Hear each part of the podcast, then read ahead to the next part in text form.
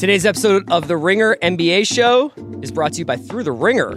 Now that the college football season has ended, we have rebranded our Ringer University podcast feed to Through the Ringer.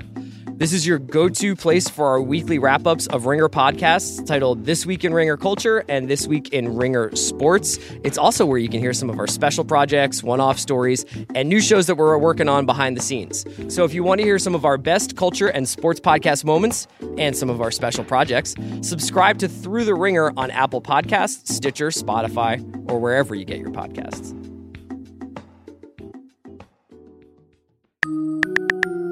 Basketball is very good. The Raptors are the best team in the East. Phil Jackson actually saved the Knicks. Markelle Fultz will be an all star next year. Basketball is very good. Hello, welcome to the Ringer NBA show. This is Group Chat. My name is Chris Ryan. I am joined by Justin Verrier. Hello. And making, I think, his Group Chat debut. Yes. He seems excited for it. Kevin O'Connor. What's up, man? I watch you guys every week. You rotate- having me on. watch us every week. Yeah, it's like ER. Uh, what's up, Kevin? Welcome to Los Angeles. Welcome Thank to you. Group Chat. Uh, as always, this is our informal discussion of Los Angeles Ringer office Denzians about the uh, world of the NBA.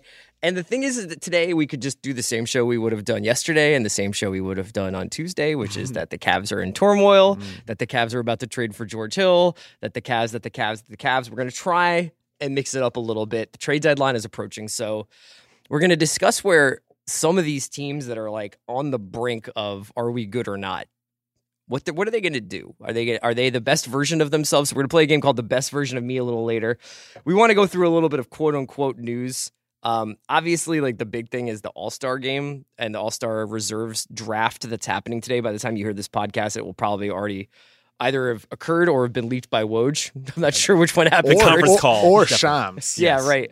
Um, I have to tell you that uh, after about 10 days of thinking about this, I'm officially done thinking about it. Yeah. I love it. You do love it. I- I'm still into it because I just want to see how the teams shake out. I think they're going to be nothing like we expected. The draft itself, I'm interested in. The actual guys getting upset about not being all stars. I'm like, I watch the NBA to escape from my life, not to be reminded of like petty disagreements and grievances. Yeah, well, at the same time, that's pretty much all we're interested in with That's NBA true. too. That's true. That's true. No, today we're only going to talk about hawk set and uh, pin down screens.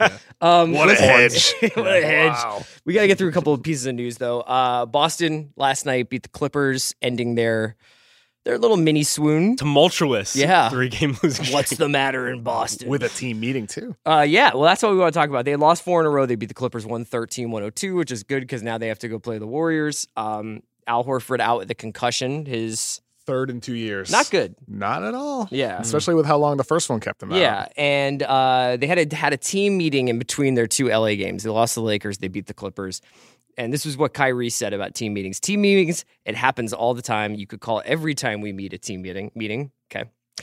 Uh, and throughout your professional career, there are going to be times when you're tested. And for us, it was things that we control, and everyone being great at their role, and us collectively coming together even better as a group. That's Coach Taylor, Kyrie Irving. Um, seems like it worked. For some reason, this Boston team is it reminds me a lot of San Antonio where I'm like there there is no sense I don't ever get a sense of turmoil because of the management structure that they have there. Yes, this is very much bizarro Cleveland is Yeah. what they've established, and especially with Kyrie going there, the the metaphor kind of makes sense there. I, I do find Kyrie's quote to be very uh, agreeable, simply because it does seem like we're at the point now where uh, media is looking for these type of things. Mhm. Any sort of blip on the radar gets reported by a Woj or a Shams. Maybe that we're making too big of a deal out of it. Obviously, they didn't have Al Horford. And obviously, they kind of figured things out on the fly. I'm looking at them right now. It just seems like few minor tweaks is really all they really need. Jayson Tatum took as many shots as Kyrie. I think that's more interesting going forward than anything they had, maybe chemistry wise. Kev, it's interesting to see Kyrie as the spokesman. This is sort of what he Yeah. wanted, right? Like Yeah. it's interesting to see him be the guy who's like, I'm gonna go to the media and I'm gonna be the person who says nothing to see here. Which is what you kind of want from your team leader, right? For sure. And I think Kyrie said something a couple weeks back, or maybe a month or so back, where he talked about setting the tone, right? Like setting an example, and I I, I took it personally, you know, as kind of like a, a, thought, like, well, they were back in Cleveland, the leader there. Yeah, yeah. Doesn't set a tone defensively. You know, he's lackadaisical on that end. And whereas Kyrie had his best defensive season of his career, Yeah. setting that tone, setting that positive tone for the team. And and I wonder if maybe that's something that he's tried to do this season. Whereas in the past, he wasn't the guy who had to set that tone. He wasn't the guy who had to stand in front of the media and talk about team meetings and all the problems happening. So that seems like he's embracing it and he's doing a good always- job with it. These West Coast trips are always a challenge. Teams with who are relying on young players are going to get some inconsistent performances, and they don't have. I mean, we were screaming at each other about Al Horford's All Star credentials, or at least his All Star starter credentials earlier in the week, but.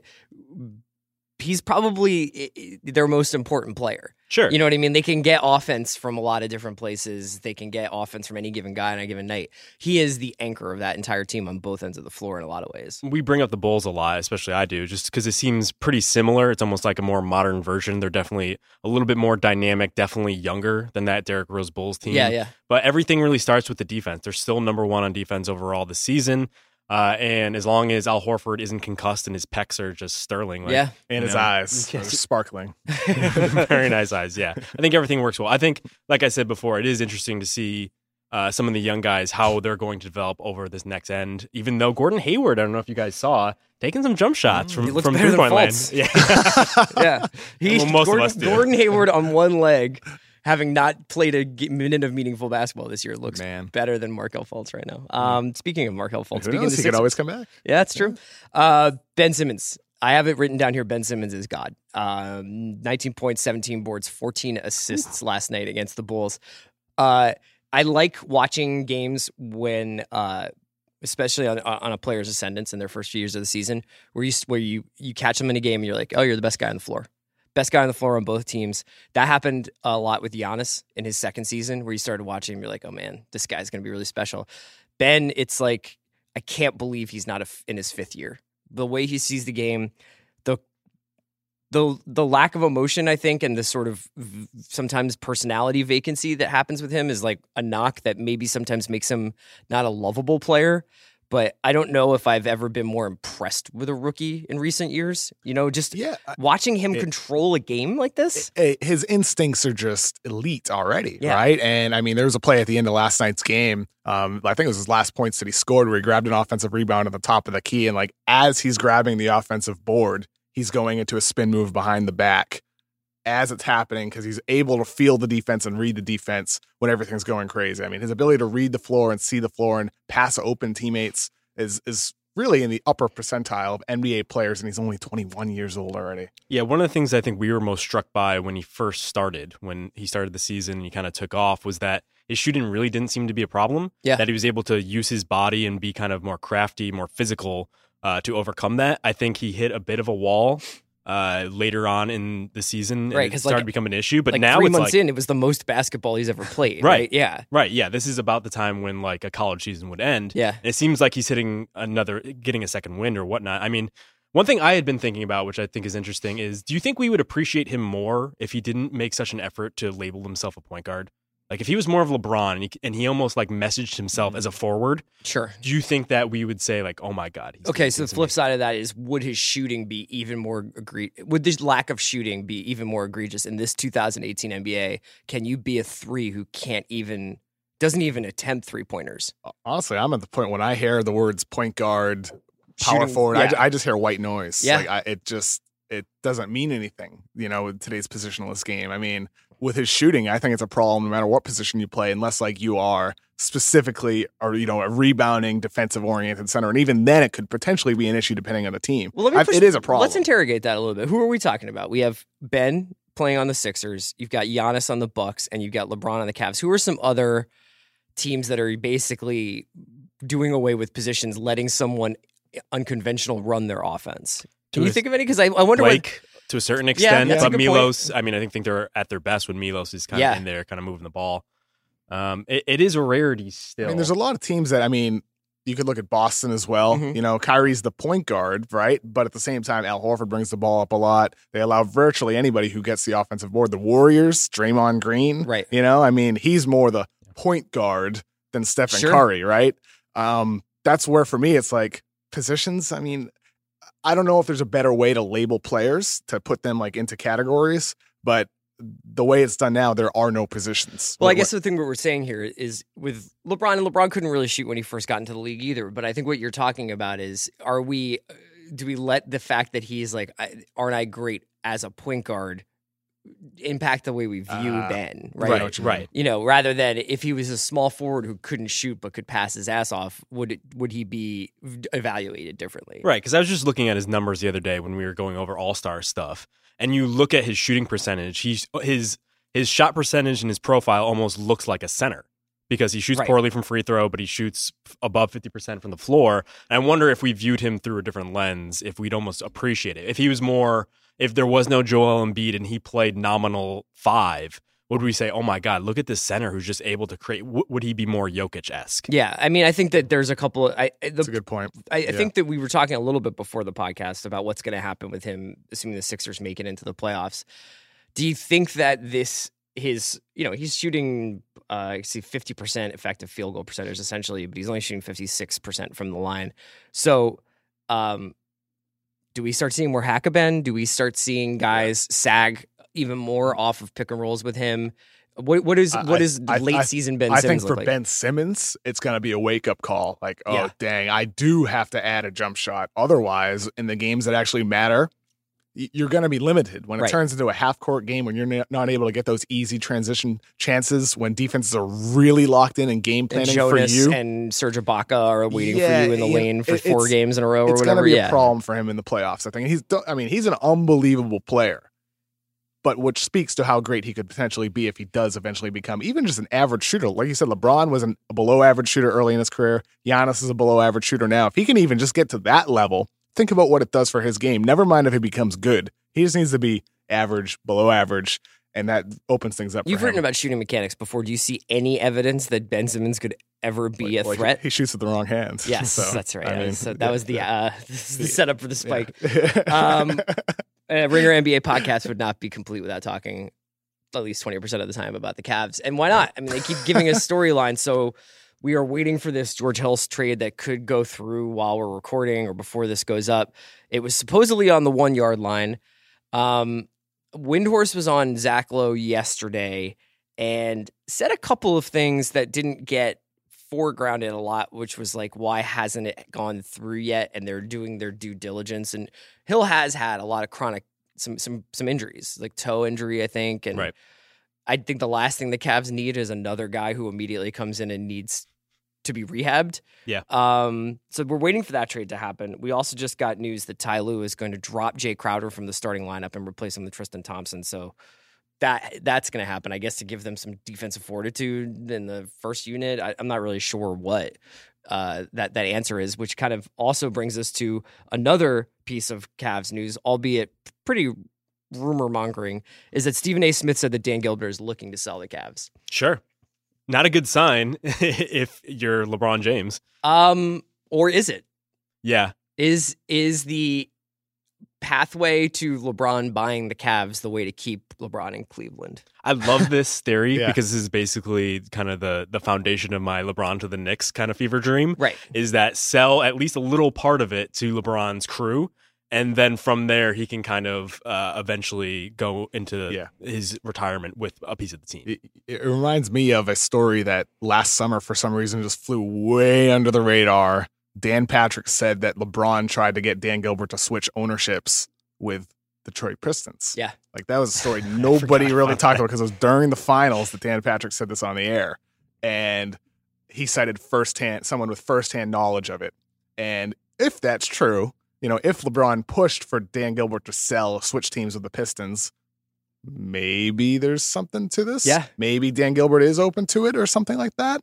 But uh, at the same time, if you're going to sell, like it has to be with LeBron on the team. Other, I mean, otherwise, if he leaves, you're not going to get the same amount of money for it's the team. the ultimate chess move in some ways because if Dan Gilbert has a Cleveland team and by all accounts like wasn't that Cleveland casino right near the Q Yeah. and relies heavily on uh, high attendance at the Mhm. Q and Yep. like people coming to see LeBron and all Yeah. that stuff. If LeBron leaves and the team creators, theoretically that would also have a bad impact on some of his other assets as a as a businessman. If LeBron stays, everything's good. But what LeBron now has is the leverage to say, like, well, you have to sweeten the pot beyond just a contract because clearly, I this isn't going right in Cleveland. But I think that there is something to watch there about like I do think Sure. LeBron is thinking about the third act of his career. I think LeBron is thinking about post basketball now, and being the owner of the Cavs would certainly be quite the eh, Yeah. last chapter for him and all the guys he grew up with in Akron and that crew of guys like Rich and Maverick to take over an NBA team in their home state would be an incredible story. Right. And that's why the Lakers are rumored, right? Yeah. Because he has so many business interests Mm-hmm. in LA. I do think it's interesting. I've been a little uh, critical of LeBron, of CEO LeBron, and Yeah. kind of how that's affected maybe some of the moves the Cavs have made, some of the moves that he has made. Uh, I can see it from his side now, where Dan Gilbert, classic rich white male, is basically like, well, I'm going to get out of here before my asset tanks. Yeah, exactly. And maybe he even keeps the casino and LeBron takes, let's say LeBron theoretically takes over. He would make even more money. and, and what you said about you know LeBron thinking about ownership, that is the plan. Yeah. like that that is the plan. Like it's not just rumor. That is the plan for LeBron. Like he wants to go into ownership. K- And- and- KD's and- over here and- like, yeah, I would yeah. like one too, please. Yeah, right. I, I, in December, I thought LeBron was going to win the MVP, and I thought he was going to re-sign with Cleveland for another two-year deal. Um, it just looked like he was really engaged. It looked like he had had he had he looked highly motivated. The prospect of Isaiah coming back seemed to be like, and then we're going to get Isaiah back, and we're going to really make a run at this Mhm. thing. And we still have this Brooklyn pick, and every Kevin Love was playing well, obviously enough to well enough to make the All Star team. And just in the last three weeks, and especially in that San Antonio game, he just looks completely switched off and disengaged. Now, that's not something, maybe that's something a two week vacation in Miami could fix. I have no idea. but it just seems like you can never really count on the future with him because you just never know what the what the status of the team is, what the state of his where, where his his head is at. Yeah. He's completely flipped the dynamics where it seems like not only in the offseason, not only in the personnel moves that you make, you have to kind of appease him more Mhm. than anything, but even in the regular season, as you were saying, it almost feels like he wants a roster constructed specifically for him to take off certain days, for But it him has to to be be able kind to of rest. crazy because he keeps. It's not like he has been denied that, right? Like on on Wendy on the Zach Lowe pod, Windhorst was like LeBron is mad because LeBron feels like he should be playing on a team with Eric Bledsoe and Paul George. That those trades were available. That Kyrie for Eric Bledsoe was available, and that some trade for Paul George, whether it was the Phoenix pick for Ky- Kyrie that wound up being Josh Jackson, or just straight up tra- trading Kevin Love to the Pacers for Paul George, that that was on the table, and that Gilbert messed it up by either getting rid of Griffin or not being able to complete the deal himself. But I, you know, it, LeBron gets what LeBron wants at the end of the day. Dwyane Wade is on the the Cavs. You know what I mean? These guys, like the the veteran team, this is the team that he wants to play with. He doesn't want to play with kids. He doesn't want to play with guys he doesn't like or doesn't know. And this is where we're at. he always gets what he wants. Yeah. He got, he got Thompson paid. He got J.R. Smith paid. And, and it's interesting now, like with what Windhorst said yesterday, uh, ev- everything that's been reported about LeBron's thoughts, you know, about what he's going to do, points in the direction of either leaving or going to make the ultimate chess move and like ask for a piece of ownership or something Sure. like that. You know, before the season, um, Chris Haynes had the report that LeBron won't waive his no trade clause, which kind of puts it in Cleveland. Like when people were saying, "Oh, well, should they trade him?" Should Right. pull-" You know, it's like no, Right. that was silly. And then Mav Carter went on Rich Eisen and he said there, oh yeah, LeBron, it's only about winning, right? That's the only thing he cares about is winning.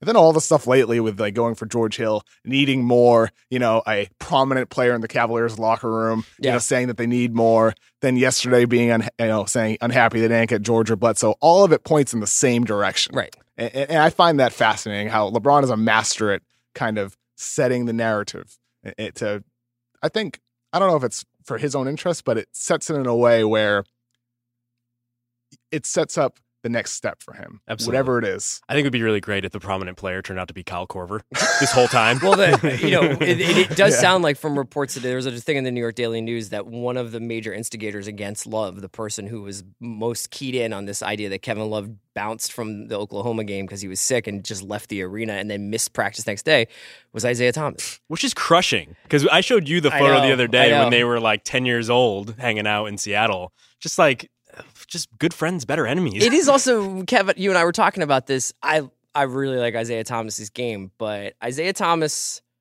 uh, has had a couple of um, burn bridges. Hmm. in teams past. You know, whether it's Isaiah saying they didn't treat me right or the team being like, we're not too sad to see Isaiah go.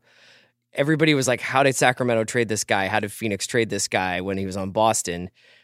I don't know. I mean, a guy who's like clearly playing at like 60% is a terrible defender, and the team is pretty much nosedive since you got back in the lineup. I wouldn't necessarily be like Kevin Love's not allowed to have the flu. Are you saying that a guy that hangs out routinely with Floyd Mayweather might have some like compromising behaviors? I, I think with Isaiah, I mean, I, I, I, I don't know if I totally buy. I mean, that it was just him. Sure, I, mean, I, sure. I, I buy everything else that's saying it was everybody pointing the finger at everybody else. You know, maybe, maybe Isaiah and Love were the two main culprits people were talking about. But this right? is the thing with like, But- these veteran teams, and when you get guys who are sort of not ring chasing, but if you've got Derrick Rose and you got like all the guys are old in the last three to five years of their career and are essentially only interested in a in a in a ring and aren't interested in doing all the stuff that we talk so much about in the NBA, which is like this culture setting and planning for the future, bringing in young guys, to developing a Cavs way. There is no Cavs way. There is no Cavs way. There is Except LeBron, and whether or not all the guys in that room are getting along with LeBron. It is interesting though because I think all of the moves that they made this offseason were bad. And it's not only that LeBron and his guys that he brought in, his, some of his friends have, haven't worked out. Dwyane Wade's looked good at times, but also the Brooklyn pick trade that was a complete misevaluation, not only for Jae Crowder, not Yeah, only see Dinwiddie coming. exactly, but like, don't you have a projection model that shows that the Nets might be like pretty decent next year? Yeah. Well, well, everybody this summer when Wh- when wait, when wait, when who has a projection model? Well, Dan David Gilbert. Griffin might have. yeah, And. Koby Altman probably doesn't. So I mean, I like, th- like they when they made that trade, there was know. no GM. yeah, everybody this summer, like when when we like aka like me and Bill on, on the pod were like the Nets could be solid. Yo, they could be solid. Everybody's like, oh no, it's you know it- they're going to be horrible. It's like no, they don't need a tank. But dude, and Everybody even else in the is. NBA circles, like guys were like Kenny Atkinson is that Exactly. guy. Right. I owe my career. Exactly. Like people were freaking out about Kenny Atkinson, and they play and they, they, play talent. basketball in a way that's going to give them a chance. and they were going for it. They Yeah. have no reason to bottom out. That puts them Absolutely. above like at least six teams. And they have that huge nobody believes in us thing. We want to take a quick break to hear from our sponsors. We're going to come back and talk a little bit more about the Cavs on a tactical level in uh, a game we call the best version of me. We'll be right back in a sec. Today's episode of the Ringer NBA show is brought to you by Hotel Tonight. Fun fact unlike flights or other travel, hotel rates actually get cheaper at the last minute. In fact, Hotel Tonight partners with awesome hotels to help them sell their unsold rooms, which means you get amazing deals. All it takes is 10 seconds, just three taps and a swipe to book a room. No long, endless lists of a zillion hotel choices. Hotel Tonight only shows you the best deals at the best hotels. It's perfect if you're busy or you don't want to overthink things. Plus, you can book up to 100 days in advance in top destinations and up to a week in advance everywhere else. Book next week tonight, book next month tonight, book on Valentine's Day tonight. It's great for a last minute getaway or a quick staycation, whether you're a quick planner or you like to leave things to the very last minute. And with Hotel Tonight's HT Perks program, the more you book, the better the deals get. So start scoring amazing deals at incredible hotels and download the Hotel Tonight app now. Today's episode of the Ringer NBA Show is also brought to you by Upstart. The new year is more than just dates on a calendar. It's a clean slate, a fresh start to realize your dreams. And if one of those dreams is taking steps towards financial freedom, then we have great news for you. Let us tell you about Upstart. Upstart goes beyond the FICO score to offer personal loans, taking into account factors like job experience and education when determining your interest rate. Upstart's rate check takes just two minutes and has no effect on your credit score, and you can receive your money in as little as one business day upon approval. Personal loans from Upstart can be used for almost anything you want paying off credit cards, consolidating debt, eliminating student debt, starting a business, or making a large purchase. The funds are yours. So if you got denied from a personal loan from the bank or you were approved but your interest rate is astronomical, it's time to skip the traditional loan process and check out our sponsor, Upstart. Upstart's about rewarding you for your job history and your education in the form of a smarter interest rate. Just go online. It takes two minutes to find out your Upstart rate. Two minutes. Checking your rate is free and it won't affect your credit. Plus, once you're approved, your loan will be funded on the very next business day. Need to pay off credit cards, student loans, buy a bigger TV, you name it, and a personal loan from Upstart can help. Hurry to upstart.com slash NBA show to find out how low your Upstart rate is. Checking your rate only takes two minutes. It won't affect your credit. That's upstart.com slash NBA show. Loans are offered by Cross River Bank, a New Jersey state chartered commercial bank. Restrictions apply. For details, visit upstart.com slash NBA show. Okay, guys, I want to play a little game there's no winner in this game. It's just a conversation starter. but I want to play a game called the best version of me. Uh, I we've been talking a lot over on Ringer FC and writing pieces in on the Ringer this year about how Manchester City has driven everybody insane in the Premier League. They basically won the league before Christmas. They they had it sewn up, and all these rich teams managed by huge managers have started to basically crack up because they're like the pressure of I we weren't good enough this year and we already know it and we have all this runway to look at it has made everybody a little bit nuts. And I think that there's a little bit of that happening in the NBA right now where the Warriors are so far and away better. I mean, I Rockets fans chill out, but like the Warriors are the class of the league and have been for the last few years that teams that are like on in, in any other era we might have a shot. We and we don't now. You know, we don't as long as Steph, KD, and Draymond are playing at this level.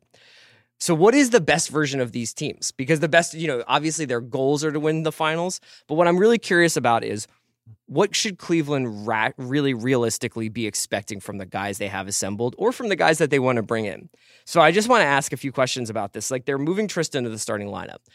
Kevin, what does that do for their? What's the difference in the way Cleveland was playing basketball earlier in the season to way they could be playing basketball now if they move Tristan into the starting lineup? I think on paper, at least. I mean, we'll see how how Tristan Thompson still, you know, gets back from that calf injury he had early in the season, but on paper, it should help their interior defense. Yeah. I mean, it's just a revolving door, but thing is is sometimes your best rim protection is on the perimeter, not in the interior. So Thompson could help even if he gets back to 100%, but that still doesn't change the problems on the perimeter because if you're allowing that penetration inside, that's going to give you issues even if you have Rudy Gobert back there. Right. And I assume they made this change going into the season specifically because they don't want Kevin Love chasing around some Yeah. of those stretch fours. Yeah. And I, I wonder how long this is going to last because of this. It almost strikes me as a move to kind of like reclaim the glory of the year that they beat the Warriors in the finals. Yeah. Like we really mucked it up. We had Tristan in there kind of grabbing every rebound. Love played fine on defense enough to win us that series. And it's kind of a reach here, especially They- because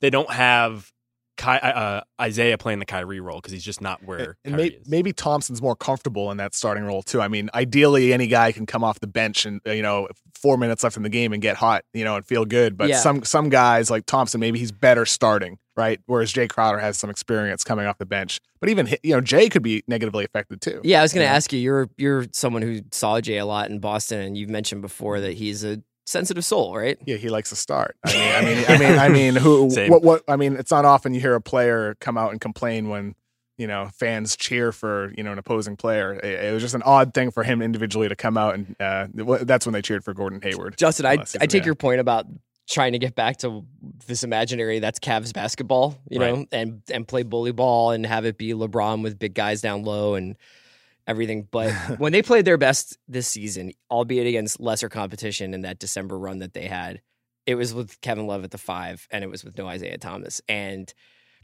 I mean, you know, Isaiah they, the, the the seal is broken. They can't put him back on the bench now. But I do think that there's an argument to be made to bring Isaiah off the bench as a spark plug offensive player. Whether or not that goes down well with Isaiah, who's also in a contract year, uh, he's losing money every game as it goes now. So For it sure. can't get worse, right? we talked to Kevin and I just briefly, but like, what is Isaiah's next contract going to look like? Is Yeah. he going to be a veteran minimum guy going forward simply because of the hip injury?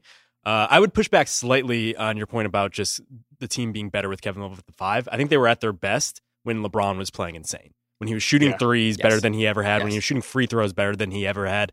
And so I might suggest that their best version is to get rid of most of these guys. Trade Kevin Love, trade everything that you have, and try to build an entirely new team before the Around LeBron. Yeah. So get DeAndre Jordan. Um, maybe try to swing a trade with Kevin Love to get some spare pieces, maybe like an Aaron Gordon, maybe some guys from the Pistons. Bring in George Hill and effectively put three, four new guys in that starting lineup. And then if he leaves, just start a new. it would be unprecedented for a team to have this kind of overhaul. The Sixers did that like Van Horn from Mutombo trade in 01. All The Pist- midseason? yeah, the Pistons brought in Wallace in 04 and essentially won the title with his rival, right? Mhm.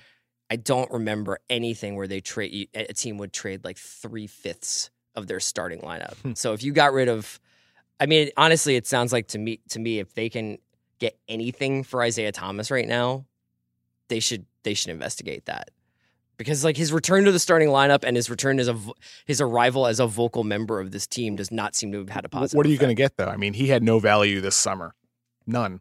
He might be just So- an expiring. wh- What is he exactly? And that does have value, Right. You know, with the way the nature of the cap now flattening out, perhaps there is value. But even then, his cap number is still only seven, right? So that's not going to get you. It's not like it's a seventeen million dollar expiring. We're going to bring in you know star player. You still need to package him with other pieces, and eh, it, it, it's a shame that we're talking about Isaiah like like Yeah, that. You know, I- I just don't- one year ago, think about the conversation with him. Like, whoa, MVP candidate, even though he really wasn't. You know, the fact is, he still finished fifth. One of the teams that's been mentioned a little bit in rumors as a partner with Cleveland for trades, uh, whether it would be Kevin Love going out or whether it would just be that that Channing Frye, Iman Schum- Shumpert, nothing burger that they keep saying it seems to be like Yeah. worth worth like worth anything right now For Boogie, is uh, Portland. Now, uh, Zach and Brian had talked a lot about like whether or not lo- a love I'm coming home move could be made here. I would not do Cleveland the favor of trading them CJ McCollum. You know, like that was they were trying to work out a Love and McCollum get get, get swap deal in somewhere in there. But Portland's a really interesting team. Last week, apparently, Damian Lillard had a meeting with uh, Paul Allen, the team owner, to sort of reaffirm, quote unquote, his commitment to the team, but also ask about the direction and let it be known that he was uh, still pissed off that they got rid of Will Barton because it was like the exact kind of player that they need to have. Um, we talked a little bit about this when we did the live show after Spurs Cavs, I think. The Portland's a really interesting case where they had so many interesting pieces for a couple of years.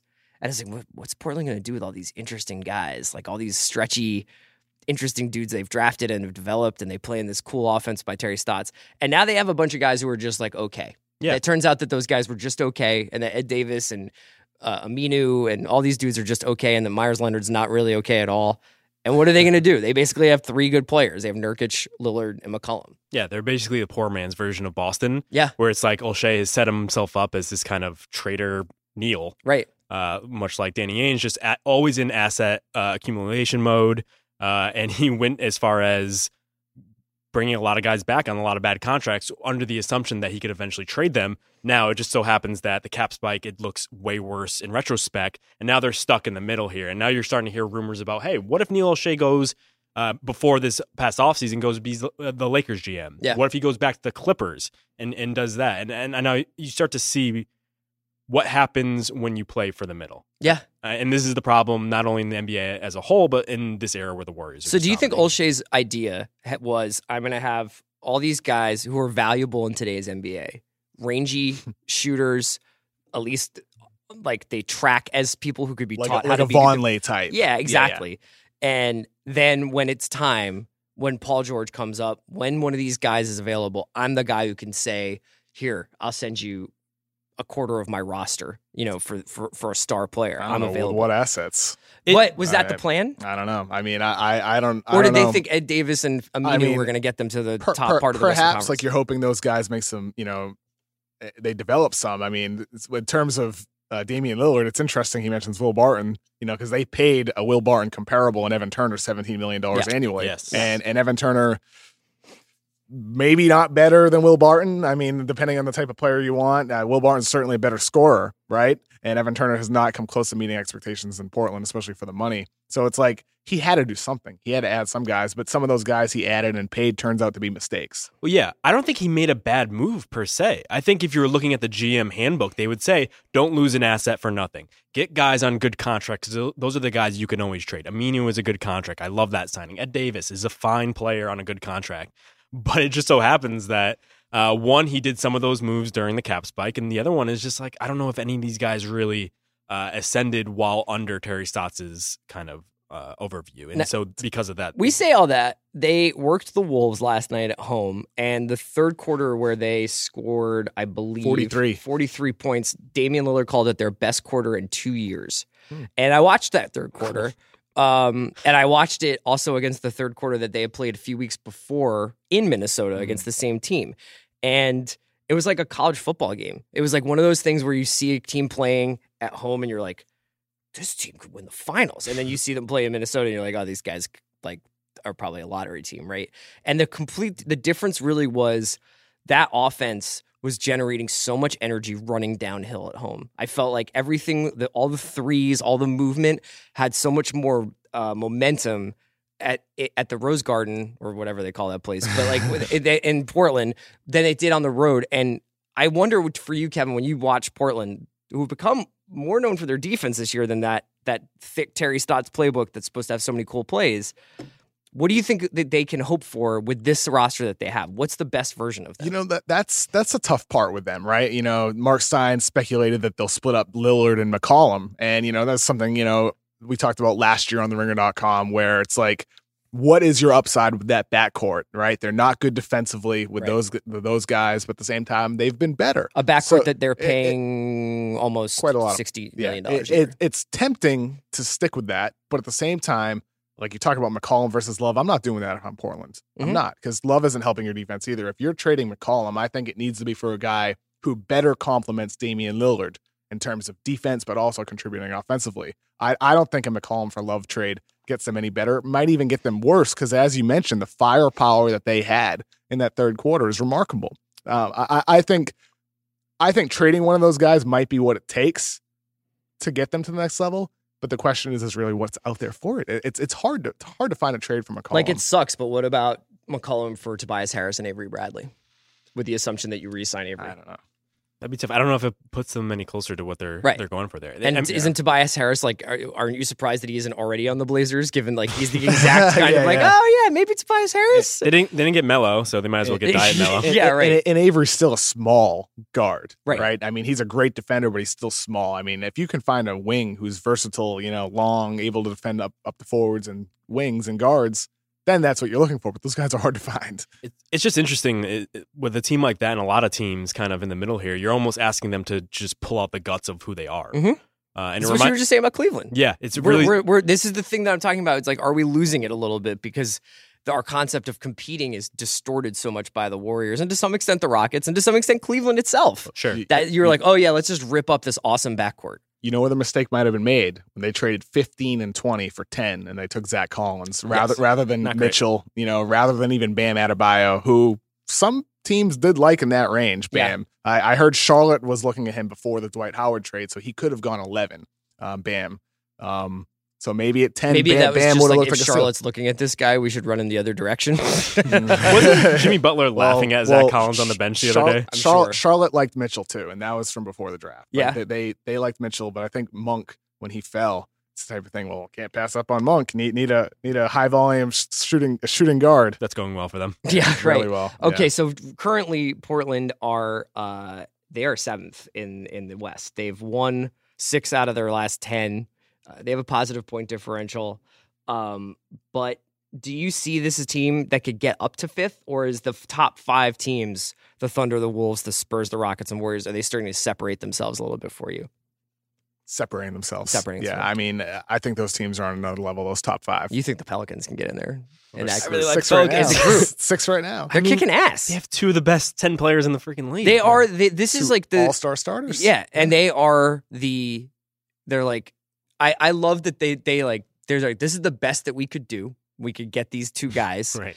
and we signed a bunch of dudes that they want to play with because that's like, you know, Jameer and Rondo or whoever else. A bunch of Kentucky guys. Yeah, and they are busting ass every night. And like sometimes DeMarcus gives up and sometimes like Brow gets hurt and sometimes they just get worked, but man, like on a, any given night they're they are an any given night team. Like Yes. I, on any given night, the Pelicans could beat almost anyone. And last night was a perfect example because they pretty much hung around with Charlotte, the Yeah. team that we just talked about is not having much of anything, and they almost lost that game. It came down to the wire.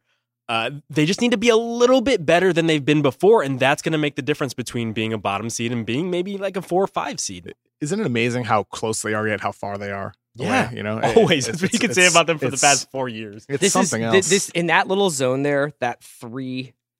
I don't want. I can't say seven, but that three to six zone is the spot where I feel like we're gonna get an upset in the playoffs. An upset like a lower seed could beat. So whether it's just the Thunder beat the Wolves or the Wolves beat the Thunder, depending on who's where. Yeah. But the Pelicans and the Spurs, and I wanted to talk about the Spurs now because the Spurs are in a real weird like you know, you watch them against Cleveland, they just that's just like the San Antonio business card, man. Like they just with with Bertans and Murray starting for the first time in his career and Joffrey and all these guys, and they're still whipping the ball around and they're still running their stuff and they're still defending. They're the number one defense defensive rating at last time I checked NBA.com. And yet, no star player, Kawhi Leonard out indefinitely, grumblings about some problems there, but I, I think that that's a little bit overblown. And what what is this season for the Spurs? Is this a season of transition secretly of getting guys like Murray Yeah. ready to play ball? I think it turned into that when Kawhi didn't play. Uh, I think it's the the rise of Big Bert here. Yeah. He's really kind of come on. Sick. Yes, yeah. he's Big- very Big good. Bert. That's the thinking man's marketing right there. Right, and Dejounte's the type of guy I can't remember them ever having. He's he's a young uh, American, dynamic kind of athlete point guard. Yeah. Yeah. and I feel like that could be a game changer for them, especially if with Tony Parker kind of going out to pasture this season. When I when I when they drafted him, I was in the middle of recording a video um, at TD Garden at the uh, NBA draft party that night. Like it was announced on the big screen as we were recording. I remember looking up while recording the video, hearing Dejounte Murray drafted by the Spurs, and I was both at the same time surprised and also unsurprised in the sense that he's not their type of player, and yet the fact is, is he is exactly the type of guy who slipped the 30th, Mhm. who some projected as a lottery player. Who the Spurs could take his weaknesses and turn them into strengths, and that's exactly what they're starting to do. Yeah, they eh, basically put him in bubble wrap for He- a season. He yeah. went in the perfect situation for his game. I mean, some of the weaknesses he had at Washington inefficient scoring, unable to score from outside, poor decision making, you know, inconsistent effort. Those aren't issues as much now. we haven't right? I mean, it. that the doesn't sound Spurs like haven't him. had an athlete at point guard like him in a long time. And watching him d up LeBron at various points in that Fantastic. that Cavs game, I was just like, this is incredible. Like they have, if they do get Kawhi back at something like hundred percent, like that's a scary team. Yeah. I Yeah. remember watching him early on in the season. His rebounding numbers were just off the charts for a yeah. point guard. Yeah. It's like, how does this even happen? And it's also interesting watching some of their he was older grabbing guys. boards over Kevin Love, like he grabbed Yeah. that one off off the free throw. He's off very floor. long. Yeah. Yeah. And it's crazy watching it come Great up. instincts as well. Yeah. I just love watching some of their older guys come in and out of the lineup and just Yeah. kill it. Like Pau Gasol, like in the third mm-hmm. quarter, and they were playing Memphis, and I don't know what Marcus All is doing these days. He's barely even trying, but he had like a almost triple double in the third quarter. Yeah. I was like, what is going on here? But And they- it's the dependability of guys like Powell and and knowing you can get 23 to 26 points a night from LaMarcus that allows them to play to be risky with some of their other personnel decisions because they have that baseline of performance from their veterans. And if they get the kind of night they got from Tony Parker against Cleveland going forward, like that's that's a real thing. For sure. And I think with Parker coming off the bench, it's an interesting little wrinkle for that team. You know, you know, you're, you're maybe extending his career a little bit by putting him off the bench, you know, having him come out against bench guys. Um, I, I think that's a, the formula for for them moving forward. And it'll be interesting to see with, with Parker what happens moving forward. I mean, I, I know like we're talking about this season, what's the best version of these teams, but I- I'm always thinking forward with with the summer decisions to come, uh, for better or for worse. And with Parker, um, it'll be interesting seeing him in that bench role and how he develops and how Murray gets in, um, empowered as a starter alongside their best players. the Spurs are always interesting to me in comparison to the Pelicans, not only because I'm always thinking about the Pelicans, but some of their their principles come from that system. Mhm. Dell Demps famously was uh, in the front office there. You could see how they just don't need everything all the time, Mhm. and they're able to just kind of take the best of certain guys. Whereas the Pelicans, the big worry is they're always on the throttle, always playing for that season. And I think you see it with some of the minutes their big and guys to are playing. convince Boogie to stay and Right. to convince AD not to demand For a sure. trade and all that stuff. They're Like there's like a real like the the franchise future is on the line here. Right. The three the minutes between Holiday, Anthony Davis, Cousins are all high up there. You wonder if that's going to have an effect in a playoff series. Mhm. And also with Cousins, like, yeah, let's say they convince him to come back. Now you're paying almost three guys max, and that's just going to screw you in other ways. And I wonder what happens next season when they try to put guys around him. The guys like Darius Miller who might come up. Maybe you don't find him this time around, and you're back into the dregs of the West again. I just think the example the Spurs really set, and like this is, you know, it's old news because they've done it the entire century, but their just ability to integrate younger players within, you know, their Yeah. their This is Veteran the, this is the difference Yeah. between San Antonio and Cleveland, Bertans, instance. Yeah. Anderson, Murray, you know, Forbes, Paul. I mean, their ability to integrate all these young guys Yeah. and let them Think, and develop. think about every guy that you see pop up on another team that's not as good as he was on the Spurs. Yeah. Dedmons, S- Joseph, Mhm. Simmons, good players. They've had very few free agents who leave the Spurs Yes. and end up better in a new situation. Um, I want to wrap up, but let's just quickly talk about Milwaukee, who was the other oh, like like ten years ago, earlier this week when Jason Kidd got fired, um, was the big deal. Um, They're 24 and 22. They're basically uh, hanging on to the playoffs by their fingernails. Um, they have apparently decided to go with is Jim Prunty, Uh, Joe, Joe Prunty, Joe. as their Yeah. coach Joe. for the rest of the season. Um, I don't, I don't know what they're going to do here. Is this? They have the th- top five NBA player. They should probably be pushing up towards where Toronto and Washington and, and Cleveland and Boston are, and instead, we were wondering if they're going to make the playoffs at all. Is is there a, a are they doing a shadow tank here by not getting a new coach in? Like, what's going on? it's a bizarre move, and like we don't know what's going on behind the scenes with all the personal dynamics. Even though it sounds like Giannis's agent called literally every reporter after that all went out.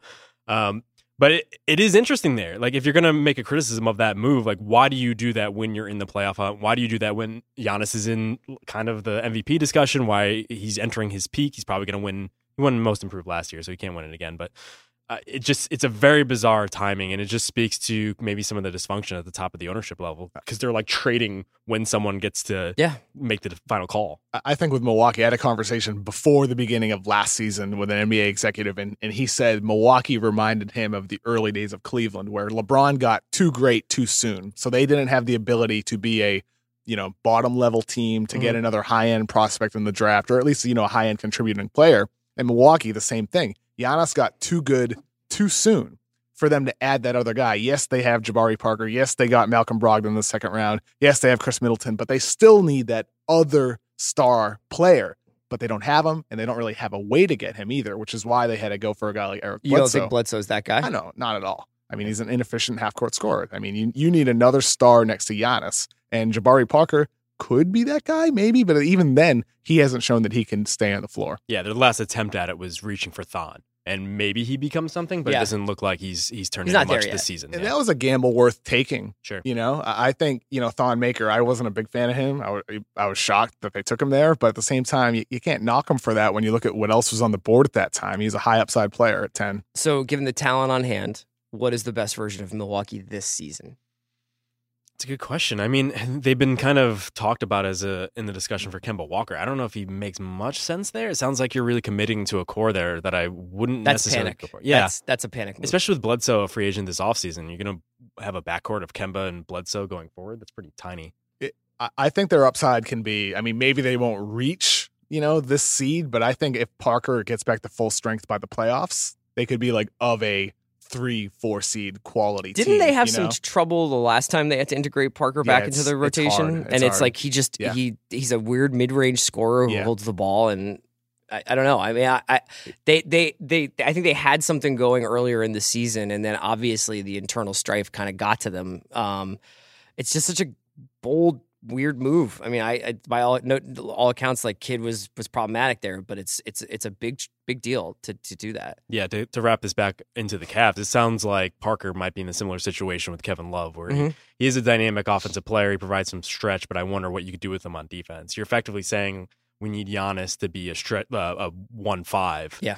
All the time, and Yeah. I just don't know if that's what you want to It's, put on it's him. unfair to expect that from any player, especially over an 82 game season. Maybe in the playoffs, you want them to turn it on like that. But, you know, right now they're just kind of hanging on, like you said, Chris, and Parker's not going to help them defensively at Yeah. all. I mean, he's a poor defender. He's a low effort. Well, maybe yeah, some of the schemes, like just taking out some of the crazy blitzes the Kidd ran, yeah, will, for sure. will help them out a little bit. More and more conservative would probably help them on that end. But at the same time, I mean, they still have personnel changes to be made, and they don't have a lot of flexibility to do it. Okay. All right. We're going to wrap it up there. Thanks for listening to Group Chat. We'll be back next Thursday. Make sure you're listening to all the Ringer NBA shows. Kevin is routinely weekly on Tuesdays with Kevin Chris Vernon. Uh, and we'll be back uh, in your ears sooner than later. Basketball is very good.